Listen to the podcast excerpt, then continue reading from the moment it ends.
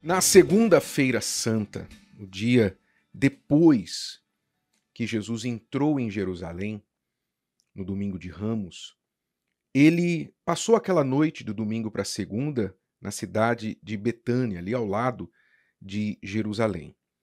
E na manhã seguinte, então, o que ele fez? Ele foi, ele voltou à cidade e viu uma figueira no caminho. Uma figueira e ele, com fome, foi procurar figos, mas só encontrou folhas. As folhas indicavam que a figueira teria fruto. Mas quando ele chegou perto, pensando que acharia alguma coisa, quer dizer, pensando, ele já sabia, na verdade, que não havia frutos ali, mas aproveitou aquela situação para deixar uma lição preciosíssima, não só para os seus discípulos, mas para nós até os dias de hoje. Então, chegando-se a ela, achou nada senão folhas, e então disse: Nunca mais coma alguém fruto de ti, para sempre. E os seus discípulos ouviram isto. Ele falou aquelas palavras, falou com a figueira, como se a figueira fosse uma pessoa, e ali nós, só nisso, nós já temos um aprendizado enorme sobre a fé que é o seguinte, que a fé ela fala com as coisas inanimadas como se elas fossem vivas, como se elas tivessem ouvidos, como se elas tivessem mente, espírito, alma, como se elas pudessem obedecer. E na verdade é assim que a fé funciona. Você vê que Jesus falou com a figueira, Jesus falou com o mar, com o vento, não é? Jesus falou com elementos da natureza, assim como no passado nós vimos que Deus fez o mar se abrir, fez o sol parar. Quando Josué falou com o sol, falou com a lua. Não é? Imagine a distância. São quantos, sei lá, milhões e milhões de quilômetros de distância entre a Terra e o Sol, entre a Terra e a Lua. Mas Josué falou com estes elementos. Ou seja, a voz da fé, ela não conhece limites de distância, não conhece limites de elementos físicos ou espirituais. A fé fala com o sol, a fé fala com a água, a fé fala com a árvore, a fé fala com a montanha, a fé fala com o mar, com o vento, a fé fala com o câncer, a fé fala com a dor de cabeça, a fé fala com a miséria, ela fala com tudo e qualquer coisa. Porque a fé é superior, a fé é a voz do próprio Deus. Preste atenção nisso. Muitas pessoas acham que fé está ligado somente ao poder de orar, falar com Deus, orar com fé, pedir a Deus que faça alguma coisa. E sim, a fé também nos dá isso, poder de orar, de falar com Deus, de pedir. A fé nos dá isso. Mas muitas coisas nós não precisamos orar a Deus. Foi o que Deus ensinou a Moisés quando estava lá diante do Mar Vermelho. Moisés clamava a Deus e Deus falou: Olha, você, Moisés, em outras palavras, você não precisa me pedir isso. Eu já te dei poder. O que, que você tem aí na sua mão? Pega esse cajado e toca nas águas, como você fez lá atrás. Dez vezes você já usou esse cajado aí quando eu falei para você usar, e o que é que aconteceu? Não aconteceu milagres? Então você pega esse cajado, o que, que você precisa agora? Eu preciso de um caminho. Eu preciso sair daqui, mas tem um mar na minha frente, então toca nesse mar e diga para ele se abrir, abrir caminho para você. Foi o que Deus falou para Moisés, em outras palavras, né? E Moisés assim o fez. Então, muitas coisas nós não precisamos nem, digamos, incomodar a Deus, não que Deus se incomode, mas no nosso linguajar, incomodar a Deus pedindo certas coisas. É como se o seu filho pedisse tudo para você. Digamos, você já ensinou seu filho a usar o banheiro.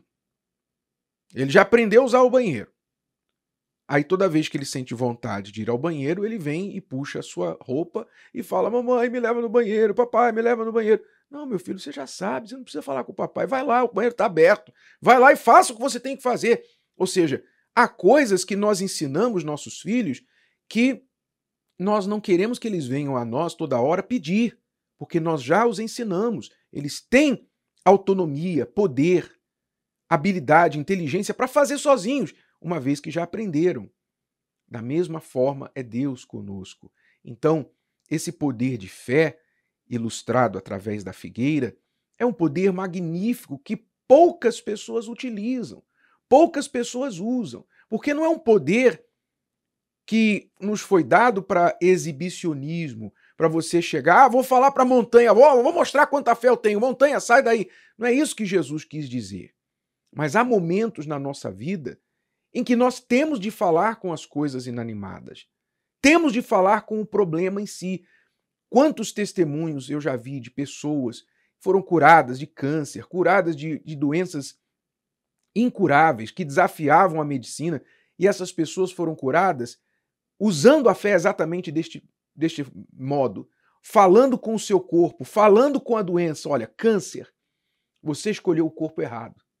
Esse corpo aqui não te pertence, sai daqui. Vai embora daqui, eu não quero você aqui, esse corpo não é teu. Eu vou morrer, mas não, não disso. Sai daqui agora. Quantas pessoas eu já vi usando a fé assim, de uma forma um tanto louca, agressiva, porque o que é que você pode pensar, concluir de uma pessoa que está falando com uma árvore, que está falando com o, o corpo? Não dá para entender isso do ponto de vista humano.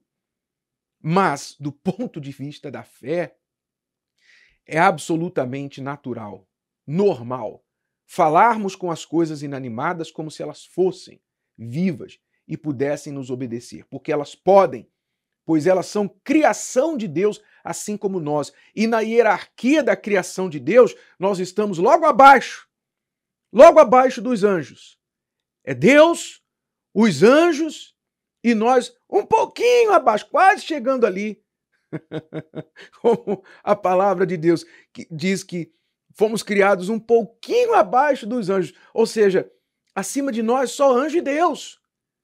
Então, tudo mais que foi criado, terra, céu, sol, água, tudo mais que foi criado, foi criado abaixo de nós na hierarquia, ou seja, nós temos autoridade sobre isso. Inclusive, sobre o diabo, sobre o mal. E é, e é isso que ele se irrita. Ele, ele fica doido, louco com isso. Que ele foi colocado debaixo dos nossos pés. Então a pergunta para você, nesta segunda-feira santa, em que Jesus amaldiçoou a figueira e nos deixou esta lição esplêndida da fé. A pergunta é: você tem usado o poder da sua fé para falar com os problemas, falar com os obstáculos, com as coisas que estão no seu caminho, para que elas saiam do seu caminho, para que elas deixem o seu caminho.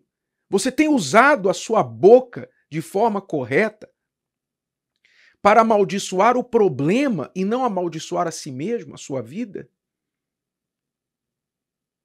Porque muitas pessoas, no lugar de Jesus, se chegassem naquela árvore e vissem não tem fruto, iriam fazer o quê? Iam xingar um palavrão, iam falar droga, para não falar outra coisa, ia falar droga, pô, e tal, ia xingar, ia murmurar, com, ficar com raiva. Como muitas pessoas, infelizmente, têm usado a sua boca para se amaldiçoar, ao invés de amaldiçoar o problema. Use a sua boca para secar o problema, meu amigo e minha amiga. Use a sua boca para secar essa dificuldade, secar essa depressão, secar essa dor de cabeça, secar da sua vida esse senso de incapacidade que você tem, de fraqueza, de que a sua vida é uma desgraça, que a sua vida não presta, que você quer morrer. Use a sua voz, a sua autoridade espiritual para secar o problema que está te rodeando. Use a sua fé. Deus deu essa fé, a mesma fé que, Jesus usou para secar a figueira, ele deu para nós. Foi isso que ele falou. Se você ler lá no capítulo 11 do Evangelho de Marcos, você vai ver exatamente isso. Ele falou: qualquer um que disser a este monte, olha só novamente, falar com o monte, er, ergue-te, lança-te no mar, e não duvidar no seu coração, mas crer que se fará aquilo que diz, tudo o que disser lhe será feito. Esse é o poder da fé. Aprenda a usá-lo. E se você não aprendeu ainda, então venha para a escola da fé. Por isso a igreja existe, para ensinar a fé prática para as pessoas. Igreja não é religião, não é religiosidade. Igreja é uma escola de fé. E nós estamos ensinando um pouquinho para você. Mas aqui você vai aprender até um certo ponto. Depois disso, você tem que vir buscar e ser como um dos discípulos de Jesus. Assim você vai ter uma fé também que vai mover montanhas. Gostou? Que tal ouvir de novo? Ouça quantas vezes precisar até que este conteúdo faça parte de você. E não se esqueça de dar o seu like, comentar e compartilhar. Até a próxima!